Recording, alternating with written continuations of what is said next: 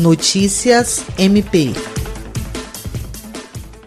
O Ministério Público do Estado do Acre, por intermédio da Promotoria Civil de Brasileia, expediu recomendação no último dia dezenove para a adoção de medidas de proteção aos reeducandos, servidores, prestadores de serviço e familiares no Centro Socioeducativo do Alto Acre, em virtude da pandemia do coronavírus. A recomendação, assinada pela promotora de justiça Luana Diniz, Lírio Maciel, considera o pacote de medidas contidas no Decreto Estadual número cinco mil quatrocentos e sessenta e cinco barra dois mil e vinte e recomenda que sejam suspensas as visitas aos adolescentes pelo prazo inicial de quinze dias, bem como a separação dos novos ingressos daqueles que já estão nos alojamentos comuns durante o período de risco de contaminação.